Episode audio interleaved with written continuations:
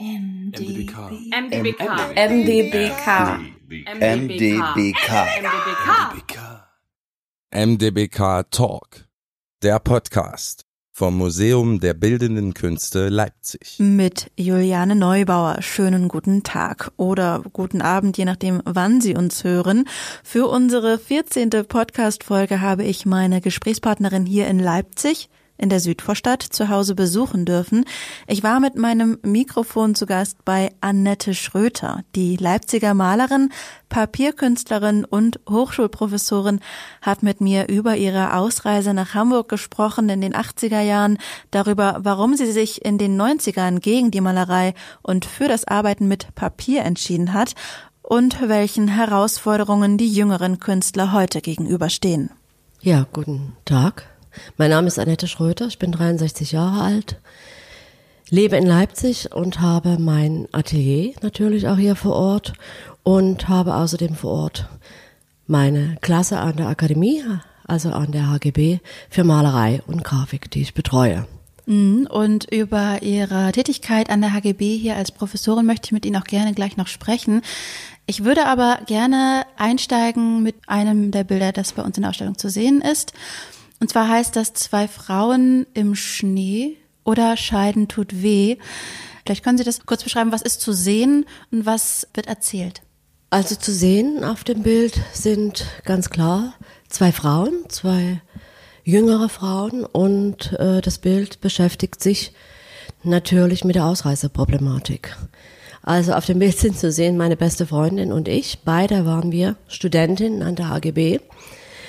Die eine hat das Land verlassen auf sehr abenteuerlichem Wege, auf lebensgefährlichem Wege. Und die andere, also ich, hat den etwas sicheren, auch unangenehmen, aber etwas sicheren Weg gewählt, nämlich einen Ausreiseantrag zu stellen, unmittelbar nach dem Diplom.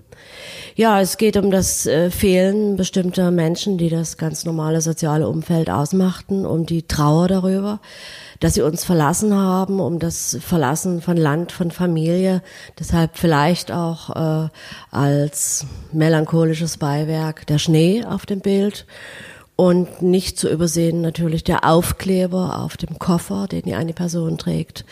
Paris als Ziel aller Sehnsüchte, mal so ganz allgemein gesprochen, also hinaus in die Welt. Das hat uns damals beschäftigt und uns emotional und politisch umgetrieben. Wie bekannt ist dieses Bild damals gewesen, beziehungsweise wer hat es damals schon gesehen? Ich müsste jetzt erstmal nachdenken, von wann es überhaupt ist, von 83 oder 84. Hier steht 83. Ja, ver vermute ich einmal. Also der Ausreiseantrag wurde 83 gestellt, daraus folgte natürlich ein Ausstellungsverbot.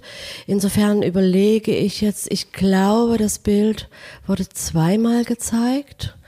Einmal in der sogenannten Galerie Sretzky Straße in Ostberlin, das war das Atelier des Bildhauers Hans Scheib der so schlimme Menschen wie mich und andere Kollegen und Kolleginnen ausgestellt hat, ganz privat. Das war wirklich eine wichtige Institution. Und zum anderen war es die Wohnung in der Körnerstraße von Judy Lübcke damals. Das war das Pendant dazu in Leipzig. Also heute nennt man sowas Offspace. Ich glaube, an diesen beiden Orten war dieses Bild zu sehen. Ich war allerdings damals schon sehr rührig im Verbreiten meiner Arbeiten. Ich glaube, ich war die erste Künstlerin in der ehemaligen DDR überhaupt, die eine Postkartenedition hatte und habe damit wild um mich herumgeschmissen. Also manch einer hat diese alte Postkarte heute noch immer in einem Spiegel stecken. Wie Sie vielleicht wissen oder auch nicht, bedurfte es für jedes Druckerzeugnis, also angefangen bei Handcreme bis hin zu Büchern natürlich, einer Genehmigungsnummer und das habe ich gar nicht erst probiert.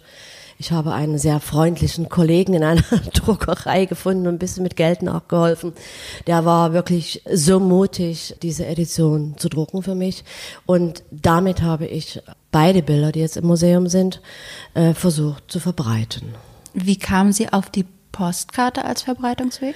Naja, es gab ja relativ wenig Postkarten äh, im Osten damals. Es gab die Postkarten, sage ich mal, alter Meister in den Museen, aber zeitgenössische Kunst kaum. Also es spielte eigentlich keine Rolle. Ich meine, das Netz gab es noch nicht, es gab das Internet nicht, es gab äh, Die Katalog- oder Buchkultur gab es natürlich äh, bedingt durch die Hochschule hier am Ort schon, aber äh, in einem Maße, in einem geringen Maße, wie man das heute gar nicht nachvollziehen kann, so wenig. Sie haben dann äh, 1985 mit Ihrem Mann Erasmus die DDR verlassen, sind nach Hamburg gegangen. Wie ging für Sie da das äh, Leben oder auch das, das Arbeiten als Künstlerin weiter? Ja, zum einen war Hamburg jetzt keine zufällige Entscheidung. Wir wollten, die meisten äh, der von uns geschätzten Kolleginnen und Kollegen sind ja nach Berlin gegangen. Also wir wollten auf keinen Fall nach Berlin und uns dann wieder in diesem Kreis äh, wiederfinden. Es sollte eine große westdeutsche Stadt sein.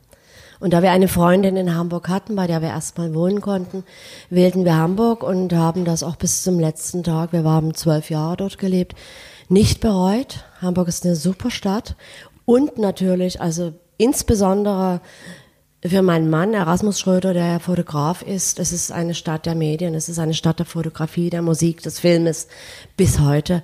Es ist keine Stadt der Malerei. Sie sind dann auch nach der Wendezeit noch in Hamburg geblieben, einige Jahre bis Mitte der 90er Jahre. Da haben Sie sich entschieden, zurückzukommen nach Leipzig. Was war für Sie da der ausschlaggebende Punkt? Warum äh, wollten Sie wieder hier sein und auch hier arbeiten? Das ist richtig. Also wir haben in Gänze zwölf Jahre in Hamburg gelebt.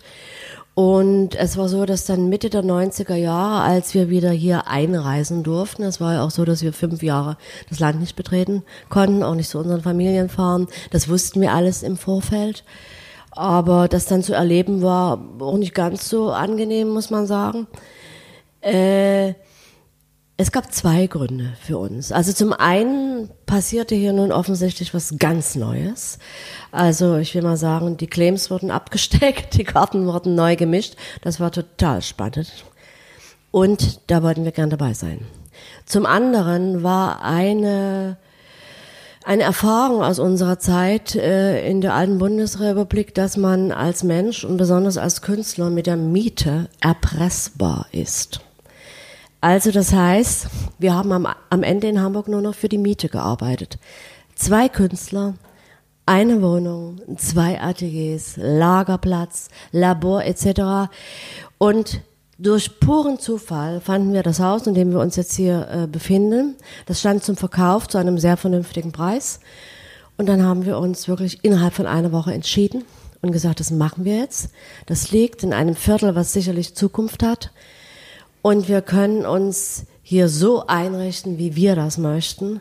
Und uns geht kein Vermieter mehr auf die Nerven. Wir sind unsere eigenen Vermieter und wir gehen das Risiko einer Kreditaufnahme ein. Ja, das waren die beiden Gründe und beide waren im Nachhinein, wir haben ja jetzt über 20 Jahre später, beide waren, glaube ich, richtig. Hm, vielleicht noch dazu gesagt für unsere Hörer, wir sind ja hier in der Südvorstadt Genau. und äh, Sie haben hier ein, ein Hinterhaus äh, gefunden, ich glaube über drei Etagen, also wirklich sehr äh, schön. Eine ehemalige Bäckerei. Aha, genau, okay. Die zum Verkauf stand und wo auch viel zu tun war noch. Mhm. Wir haben viel gelernt in der Zeit, auch über kunstferne Dinge, aber sehr praktischer Natur. Und äh, wir haben eine wunderbare Nachbarschaft hier, das muss man sagen. Alle kennen sich. Wir haben große Bäume hier, wir haben einen Garten, also was Mhm. will man mehr?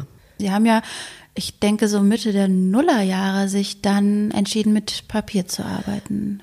Ja, also ich habe die ganze Hamburger Zeit über gemalt. Das war, könnte man heute so ein bisschen als spätexpressionistisch äh, bezeichnen, glaube ich, was da entstand. Das war eine erzählerische Malerei, die mit Vehemenz äh, aufgetragen war. Äh, das habe ich dann auch weitergetan, als ich wieder hier war. Und dann bin ich, äh, ich glaube, es war, ist jetzt 15 Jahre oder noch länger her, wahrscheinlich äh, eher durch unsere Sammelleidenschaften. Wir sind fanatische Flohmarktgänger und ich habe immer so kleine Preziosen auf den Flohmärkten gekauft, so kleine alte Scherenschnitte. So. Und da habe ich eines Tages, die lagen dann im Atelier herum, habe ich gedacht, diese alte Technik mit neuen äh, Themen und anderen Formen gefüllt, größer dargestellt, wäre eigentlich auch mal eine Option. Und dann habe ich auch erst relativ klein angefangen, dann wurde das sehr schnell sehr groß und dann wurde das Ganze zu einer, zu einer Leidenschaft, vielleicht auch zu einer Sucht, keine Ahnung, die bis heute anhält. Die Malerei äh, existierte äh, anfangs noch parallel dazu. Und dann äh, ist ja auch ein logistisches Problem. Also die Malerei macht viel Dreck. Die Papierarbeit braucht eine unbedingte Ordnung, Ruhe und Aufgeräumtheit im Raum. Ja, und dann fiel die Entscheidung äh, für die Papierarbeiten. Also ich habe mich also, kann schon sagen, mit Mitte, Ende 40 neu erfunden. Das ist hinsichtlich des Marktes sehr fatal. Als Frau zudem. Man ist schon älter und wechselt das Medium und bringt in diesem anderen Medium auch andere Dinge zum Ausdruck als in der Malerei. Und als erstes habe ich die Galerie verloren, die mich wirklich ernährt hat. Und dann habe ich mich so ein bisschen auf die Lehre konzentriert, auch unterrichtet.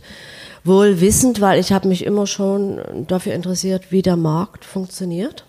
Und habe mir eigentlich, sagen wir mal, auch mit der Stelle an der Hochschule nicht nur ein regelmäßiges Einkommen geschaffen, sondern vor allen Dingen auch die Freiheit, das zu tun und zu lassen, was ich für richtig halte, in meinem Atelier bis heute.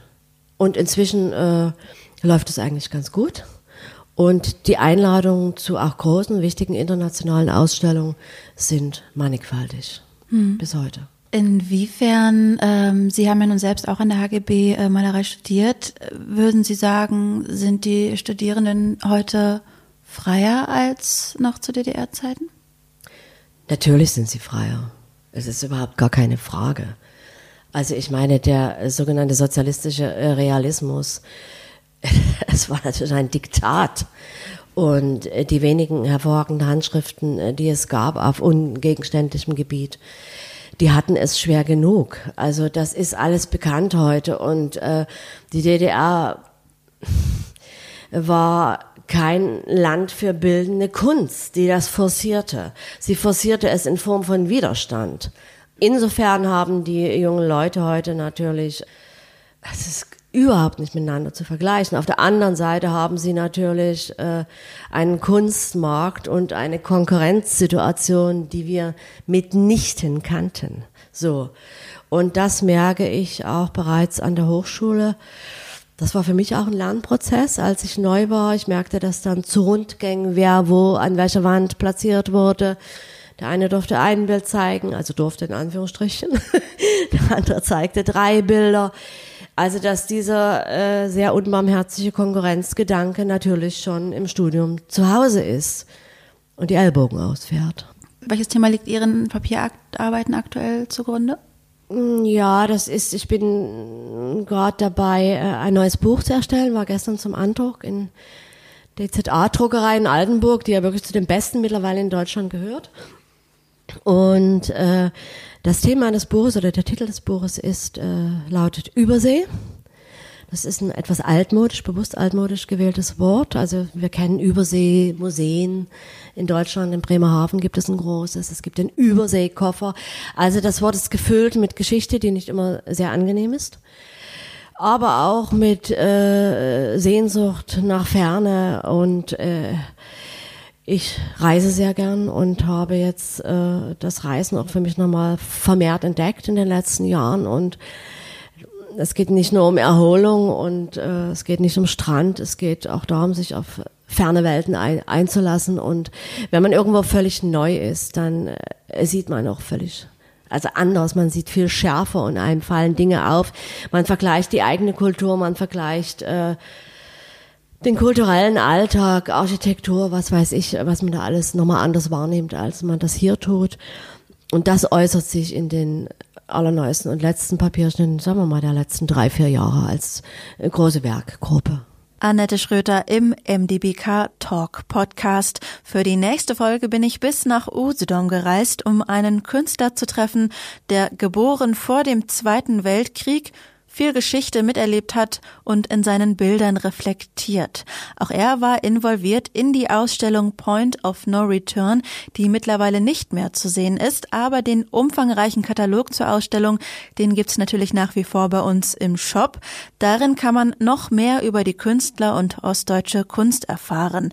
Auf den rund 1000 Quadratmetern Ausstellungsfläche im Obergeschoss unseres Hauses wird nun eine neue Ausstellung aufgebaut, die in circa einem Monat eröffnen wird. Dabei geht es mehr um Zukunftsthemen diesmal als um die Vergangenheit. Und wenn Sie genaueres erfahren möchten, dann schauen Sie doch mal vorbei auf unserer Webseite mdbk.de. MDBK. MDBK. MDBK. MDBK. MDBK.